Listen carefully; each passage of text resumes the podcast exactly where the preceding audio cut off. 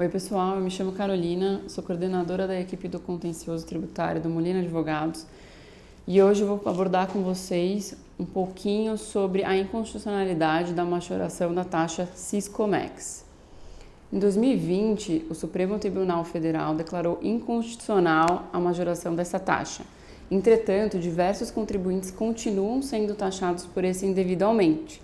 Então, vamos aqui abordar um pouquinho e alguns pontos específicos para que isso não aconteça mais com a sua empresa. Primeiro, é importante esclarecer que o Sistema Integrado de Comércio Exterior, conhecido como Siscomex, compreende um sistema eletrônico administrativo que integra as atividades de registro, acompanhamento e controle das operações de comércio exterior, que busca facilitar a maneira de gerenciar os dados por parte dos órgãos do Poder Executivo sendo possível obter autorizações, certificações e licenças para exercer funções de importação. Devido a essas funcionalidades, foi implementada a taxa Siscomex, para que os contribuintes paguem pela utilização desse sistema. Essa taxa foi instituída por meio da Lei 9.716 de 98, a qual é administrada pela Secretaria da Receita Federal.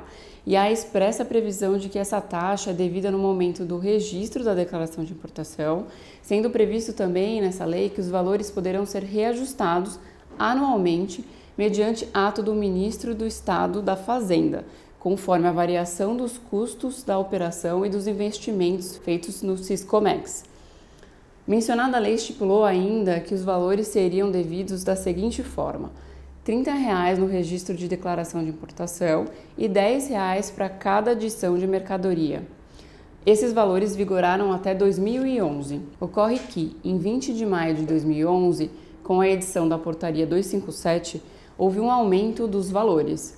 Com a adição dessa portaria, o registro de declaração de importação passou a ser de 185 reais, e a adição de cada mercadoria passou a ser de R$ 29,50.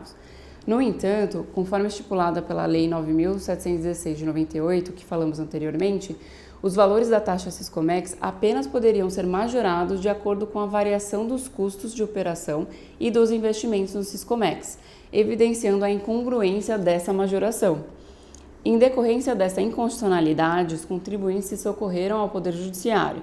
A Receita Federal, visando justificar sua posição, elaborou uma nota técnica argumentando que os valores arrecadados são para aprimoramento da estruturação da informática utilizada por todos os órgãos Todavia, a Receita não conseguiu comprovar a variação dos custos de operação e investimentos no Siscomex, razão pela qual a jurisprudência se formou contra o aumento da taxa. Inclusive, foi publicado em 28 de abril de 2020 acórdão do STF no qual restou decidido em repercussão geral que é inconstitucional a majoração da taxa Siscomex pelos motivos que acabamos de falar. Bom, diante desse panorama e tendo em vista a pacificação do tema pelo STF, empresas que continuam sendo compelidas ao pagamento da taxa Siscomex de forma majorada possuem o direito de ingressar com ação para ver tal inconstitucionalidade cessada, assim como reaver os valores indevidamente recolhidos.